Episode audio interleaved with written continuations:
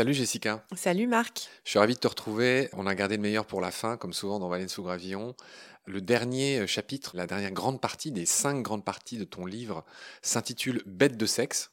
C'est très couru, hein. Il y a beaucoup de biologistes qui ont écrit là-dessus. Il y a ta collègue, je ne sais pas comment on l'appelait, Emmanuel Pouydebat, qui a écrit un bouquin là-dessus. Nous, à Baleine sous Gravillon, on a fait des émissions avec Mathieu Keller, que je salue au passage, un autre expert de la sexualité. Tu parles beaucoup dans ton propre livre de Thierry Lodé. Oui, qui est un grand expert en la matière. Absolument, et que tu publies dans ta fameuse collection Mondes animaux chez Humaine Science, comme pour La bête en nous. Oui, c'est un livre tout récent intitulé « Tous les sexes sont dans la nature ». Ouais, impressionnant. Il me tarde de le lire. Jessica, on va commencer à parler de ton chapitre et peut-être pour l'entrée en matière, pour rentrer avec un fameux sourire dans nos élucubrations, je te laisse lire ta punchline du début de chapitre qui est assez... Alors j'y vais. Donc, le coup de foudre est facile à comprendre, c'est quand 2 personnes se sont regardées toute leur vie que cela tient du miracle. Ouais, et donc ça c'est dit par un certain Sam Levenson qui est un humoriste états-unien. Voilà, tu commences par un constat dans ce chapitre, on va y aller mollo, on va pas commencer par les énormes trucs tout de suite qui vont faire rougir tout le monde. Tu commences par dire que l'homme est microsmatique. Que veut dire ce beau mot ? Ce joli mot signifie que nous avons un sens de l'olfaction comparativement à d'autres espèces de mammifères un peu moins développé. Par exemple, si on compare notre olfaction aux chiens, et on le sait bien, nous vivons dans un univers d'odeurs, nous aussi, mais beaucoup moins complexe que celui du chien. Beaucoup moins développé, ce qui fait que notre sens de l'olfaction, il est compensé par d'autres choses. Enfin, ça a beaucoup de conséquences, le fait qu'on soit pauvre en matière de détection d'odeur, on le sait, hein. Et à ce titre, tu racontes malgré tout une histoire qui montre quand même que ça fonctionne. Tu racontes cette fameuse expérience des t-shirts, qui est une expérience qui date de 1995. Oui. Raconte-nous cette expérience des t-shirts et les conclusions qu'on peut en tirer. Alors, c'est une expérience qui date un tout petit peu, mais qui consistait à faire porter des t-shirts à des jeunes hommes pendant 2 nuits consécutives et à les présenter ensuite à des jeunes femmes. Et sur la seule odeur de ces t-shirts, elles pouvaient exprimer si elles étaient attirées ou pas envers l'odeur de ces hommes-là. Une odeur de légère sueur. Une odeur de légère sueur, il faut bien le souligner, et qui transcrivait, et ça les chercheurs nous l'expliquent très bien, certainement une proximité génétique, puisque on s'est rendu compte qu'elles choisissaient de manière assez systématique les odeurs des hommes qui étaient le plus éloignés d'un point de vue génétique d'elles. Ce qui favorise la diversité des génétiques, le brassage des gènes, qui est essentiel pour toutes les espèces, dont la nôtre. Hein. C'est encore un point commun avec les animaux au passage. Mais tu notes quelque chose, alors là, qui est quand même assez troublant, c'est que ce que tu dis est vrai, sauf pour les femmes qui prennent la pilule. Oui, alors c'était donc les chercheurs qui ont souligné ça, c'est qu'effectivement, sur le groupe de femmes qu'ils ont testé, celles qui étaient sous pilule contraceptive exprimaient le choix inverse, comme si finalement le fait d'être sous des hormones artificielles biaisait un petit peu notre cerveau et nos choix amoureux. Oui, c'est très intéressant. Alors, le fait de choisir des odeurs qui sont différentes de celles de notre groupe familial, on peut penser que ça a été utile aux premiers hommes. Ça permet notamment d'éviter l'inceste, par exemple. Oui, exactement. C'est le fameux tabou de l'inceste qui est exprimé en ces termes-là comme un concept, mais qui n'est pas seulement un concept, qui est une réalité biologique, puisque l'évitement de l'inceste existe chez la plupart des animaux. Oui, et tu dis aussi que le choix des partenaires éloignés, on le retrouve chez tous les animaux. Tous les jeunes, tous les juvéniles, on pense aux loups, à tout ce que tu veux, ils vont très loin pour conquérir de nouveaux territoires, mais aussi pour rencontrer des femelles différentes de celles de leur propre groupe. C'est exactement ça, d'où le phénomène qu'on appelle de dispersion après le sevrage, hein, où finalement les animaux vont se disperser, comme son nom l'indique, dans différents territoires, et être capable souvent, à l'aide des odeurs, de savoir si le partenaire potentiel amoureux et de la même famille ou est suffisamment différenciant d'un point de vue génétique. Tu parles des ravages du parfum et du déodorant. Oui, alors c'est la publication qui évoque ça, c'est qu'effectivement les chercheurs se sont demandé si l'utilisation de parfums, de déodorants, etc. ne masquait pas nos odeurs biologiques et finalement n'allait pas biaiser nos choix de partenaires amoureux parce que effectivement on peut imaginer qu'un parfum très fort serait susceptible d'être attractif et masquerait le vrai choix qu'on devrait faire. Et puis finalement on a une autre chercheuse qui a beaucoup travaillé là-dessus et qui indique non, qu'on est tout à fait capable de continuer à discriminer ces odeurs-là qui révèlent du patrimoine génétique malgré l'utilisation de parfums artificiels. Ou pas d'ailleurs. Tu fais un nouveau clin d'œil à Darwin dans ce chapitre. Tu rappelles que, selon Darwin, il s'opérait une sélection naturelle, ça c'est bien connu, mais qui se doublait d'une sélection sexuelle. Qu'entendait-il par là ? Que finalement, on pense à Darwin, on pense à la sélection naturelle, donc au plus... La survie du plus adapté. Voilà, la survie du plus adapté, alors qu'il y a également une sélection dite sexuelle où le partenaire amoureux va parfois se revêtir d'ornements ou d'artifices, si on peut utiliser le terme, chez l'animal, qui uniquement pour plaire à la femelle, et que parfois ces ornements sont extrêmement handicapants pour l'animal. Et ça, Darwin avait bien du mal à se l'expliquer au début, avant qu'il mette en place sa théorie. Il décrivait la roue du pan. La queue du pan, qui est absolument longue, qui est très très belle. On peut le voir en tant qu'être humain, on peut apprécier cette qualité esthétique de cette roue du pan, mais qui effectivement dans le milieu sauvage, on l'imagine bien, est extrêmement handicapante et va conduire souvent à la mort de l'animal qui n'a pas le temps de s'échapper ou de courir assez vite par rapport à un animal qui aurait une queue moins touffue et moins grande. Ouais. Mais au final, c'est ce que Darwin avait du mal à comprendre, mais au final, c'est un avantage évolutif, puisque les femelles choisissent les mâles les plus ornementés. Je pense notamment, je ne sais pas si c'est un exemple que tu cites dans ton bouquin, mais je pense à la crinière noire des lions. Les lionnes ont une nette préférence pour les lions qui ont une énorme crinière bien noire, qui est beaucoup plus pénible à porter, notamment au soleil, et qui emmagasine la chaleur et tout ça, qui est un peu comme la queue du paon, très difficile à porter pour ces lions mâles, et qui sont pourtant largement préféré des femelles, des lionnes, que les lions qui seront un peu moins noireaux. C'est exactement ça, on en revient aux préférences esthétiques, souvent émises par les femelles envers les mâles. Ce qui explique aussi d'ailleurs pourquoi on voit beaucoup d'oiseaux mâles qu'on trouve extrêmement beaux par rapport à des femelles oiseaux qui sont, de nos yeux d'êtres humains, beaucoup plus communes. Jessica, il y a une partie de ce chapitre intitulé « Bêtes de sexe » qui m'a fasciné.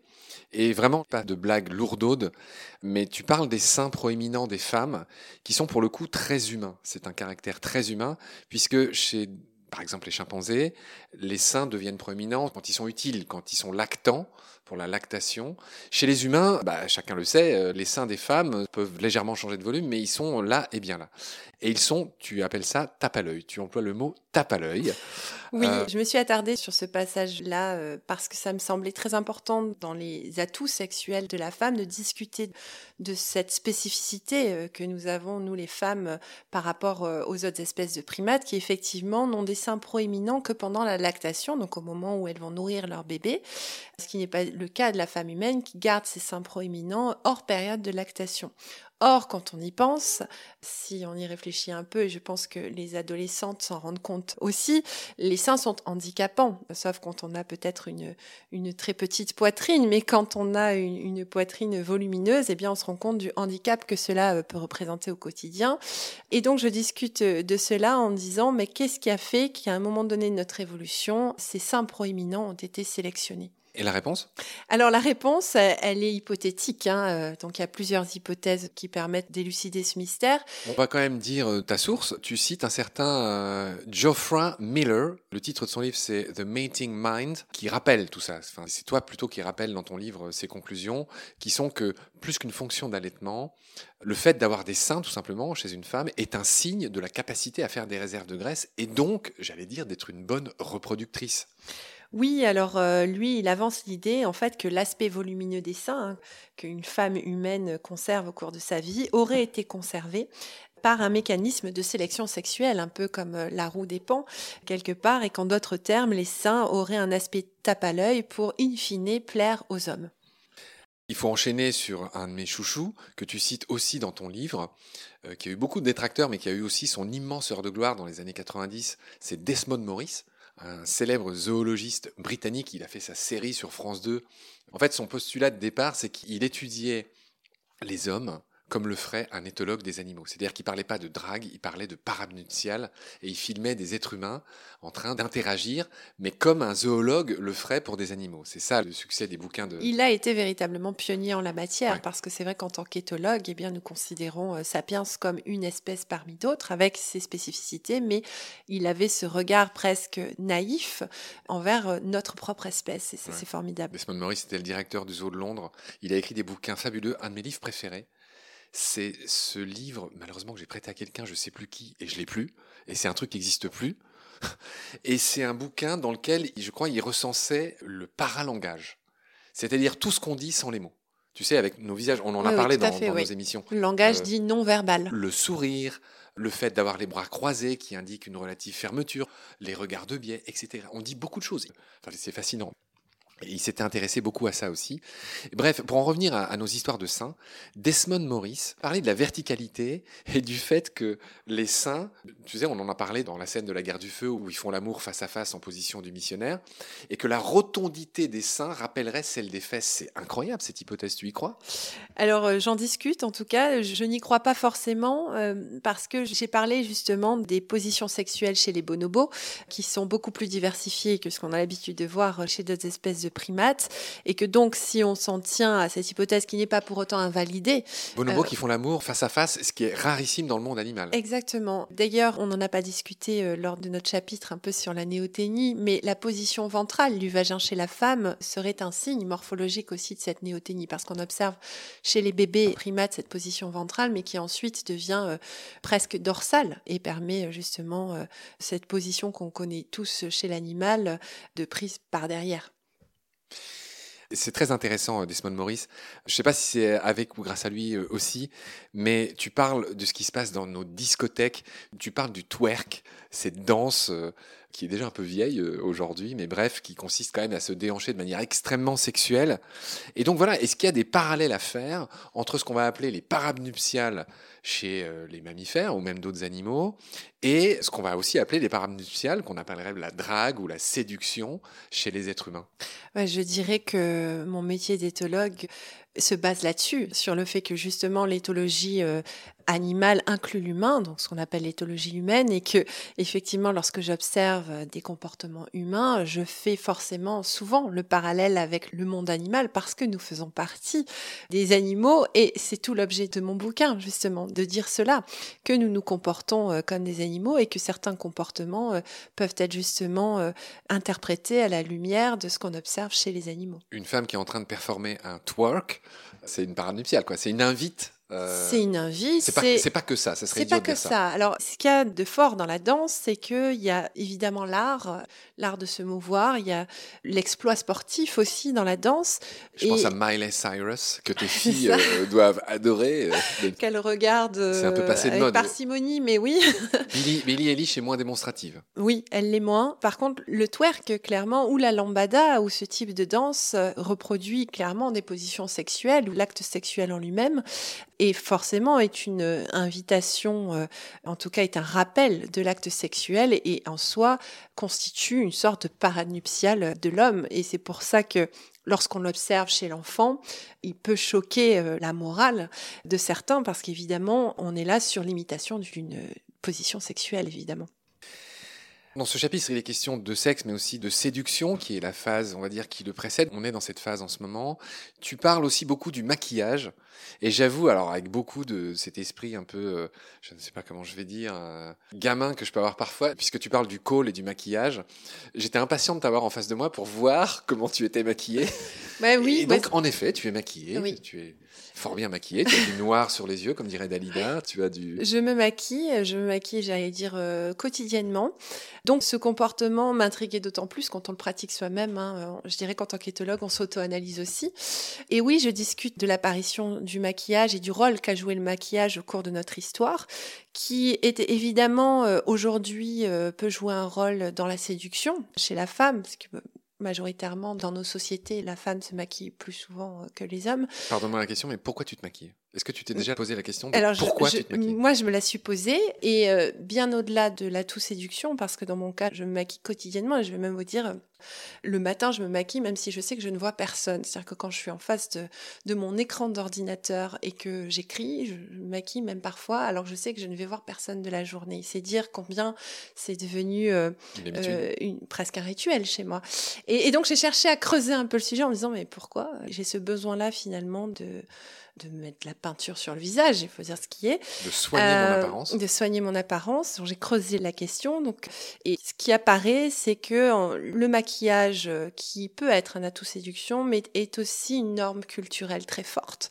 C'est-à-dire que l'image qu'on a de soi-même est importante dans la société et que les femmes, pour correspondre à une idée qu'elles trouvent jolie d'elles-mêmes, vont se maquiller. Et donc finalement, c'est presque plus pour rentrer dans cette norme culturelle-là, et ça explique pourquoi je me maquille sans voir personne parfois, qu'on pratique cela, ce qui n'est pas le cas de toutes les femmes, hein. Il y a plein de femmes qui ne se maquillent pas aujourd'hui, mais j'allais dire que quand on ancre ça dans ses habitudes, eh bien, on a bien du mal à s'en passer par la suite, parce que ça fait partie de nos habitudes quotidiennes. Alors, on a la chance d'être toujours accompagné de Sabine, qui est une future invitée de Baleine sous Gravillon, avec laquelle on va faire les émissions sur la Nouvelle-Zélande. Et donc, alors toi, j'espère ne pas me tromper, mais tu as l'air beaucoup moins maquillée que Jessica. Quelle est ta... Non, mais alors, on essaie d'être sérieux. Donc, je te pose la question. Quelle est, par rapport à ce que tu viens de dire de Jessica, est-ce que tu partages ce qu'elle vient de dire? Est-ce que toi-même, tu te maquilles? Et si je pleure, mon cher Marc, c'est qu'effectivement, je suis un peu maquillée. Alors voilà. Le goujat. Ça ne se voit pas. Non, pas du tout. C'est parce qu'en fait, quand je suis fatiguée, ça ne tient pas. Et donc, je me maquille parce que si j'ai déjà l'air d'être fatiguée en étant maquillée, j'ai vraiment l'air d'un vampire, façon Dracula en ce moment, quand je ne suis pas maquillée. D'accord. Donc, toi aussi, tu fais attention. À moi-même, en fait, je m'inquiète. Tu fais attention à ton apparence, tu te maquilles. Et alors, quel est le lien qu'on peut faire entre le maquillage et ce que font les animaux, Jessica ? Le lien qu'on peut entrevoir, à mon avis, c'est la notion d'appartenance sociale qui est très forte chez Sapiens. Comme j'y répondais tout à l'heure, quand je me maquille, je ne suis pas dans un processus de séduction envers le potentiel homme qui pourrait croiser mon chemin, d'autant que j'en ai déjà un à la maison, mais je suis dans un processus de rituel qui correspond à une image de moi-même, c'est-à-dire de normes culturelles. Alors chez les animaux, on en a parlé tout à l'heure, tout un tas d'ornements, etc. La construction de fabuleux nids sur des critères esthétiques, et bien évidemment, ça nous ramène à nous-mêmes. C'est-à-dire... Pour le coup, excuse-moi, mais les animaux ne se maquillent pas. Les animaux ne se maquillent pas du tout. Ils ont un plumage, ils ont... Oui, mais ils construisent, par exemple. Donc là, on est sur une création artistique aussi. C'est quand même différent. C'est quand même différent. On en a parlé dans les représentations symboliques aussi. C'est l'apparition de la cosmogonie et l'apparition de, justement, de la peinture du corps. Et c'est une forme de peinture sur le corps.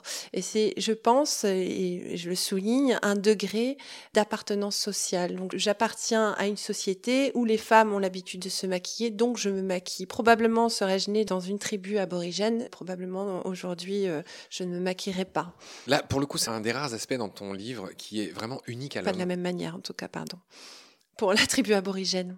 Ouais. Parce que je pense qu'ils font appel aussi à des peintures sur le corps, mais le type de maquillage est différent. Oui, certes. Et là, j'ai quand même l'impression, dans tout ce que j'ai lu dans ton livre et dans tout ce que tu dis maintenant, que cet aspect maquillage est vraiment, pour le coup, une différence entre l'homme et les animaux. C'est-à-dire que, dis-moi si je dis une bêtise, mais je n'entrevois aucun animal qui se pare d'autre chose que ce qu'il a sur lui, ses écailles, ses plumes, que sais-je, en vue de faire quelque chose. Alors bien sûr, il y a des outils, il y a ces crocodiles qui mettent des brindilles sur le nez pour attirer les oiseaux, pour les bouffer, mais en termes de séduction stricto sensu, corrige-moi si j'ai une bêtise, je ne connais aucun animal qui pratique ça. Non, à ma connaissance non plus, c'est-à-dire vraiment le maquillage à proprement parler, il y a plein de parades nuptiales extrêmement différentes, mais on va être plus sur du registre de la danse ou effectivement d'ornements qui sont déjà présents sur l'animal ou de construction, etc. Mais c'est une caractéristique de Sapiens, on l'a souligné, que celle du dessin, que celle de la peinture aussi. En revanche, ce qu'on sait, c'est que l'art existe aussi chez l'animal, parce qu'on a en tête ces fameuses vidéos ou articles de presse qui parlent de primates ou d'éléphants en train de faire des tableaux. Je ne sais pas si tu as vu ça passer. Oui. Et donc, ça interroge, parce qu'on se dit, mais est-ce qu'ils sont vraiment en train de créer quelque chose d'artistique ou est-ce qu'ils sont en train de faire quelque chose de manière tout à fait aléatoire? Et j'ai un collègue qui travaille à mes côtés auprès de la LFDA, qui s'appelle Cédric Chieur, accompagné d'une autre collègues éthologues qui ont travaillé là-dessus sur l'aspect aléatoire ou pas du dessin chez une orang-outan et qui ont montré d'une manière assez formidable que cette femelle orang-outan choisissait ses couleurs, les couleurs avec lesquelles elle travaillait, de manière différente en fonction des saisons et ne faisait pas ses dessins de manière aléatoire puisqu'elle débutait ses dessins systématiquement par le centre de la feuille, ce qui n'était pas une caractéristique de tous les orang-outans qui dessinaient, mais ce qui était la sienne. Donc il y a des différences individuelles entre les capacités de dessin de ces orang-outans.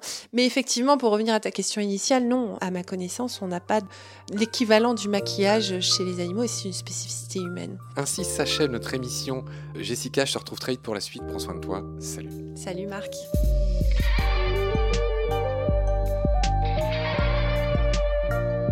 C'est la fin de cet épisode, merci de l'avoir suivi.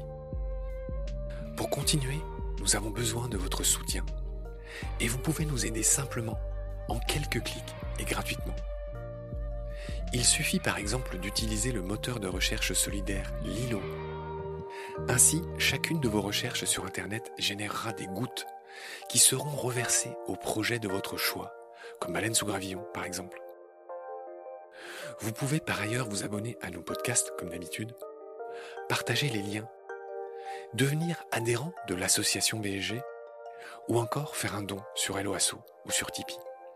Grand merci par avance. Je remercie tous mes équipiers pour leur aide précieuse. Je vous retrouve bientôt pour de nouveaux épisodes. Et d'ici là, prenez soin de vous et de ce qu'il y a autour de vous. Merci. À bientôt.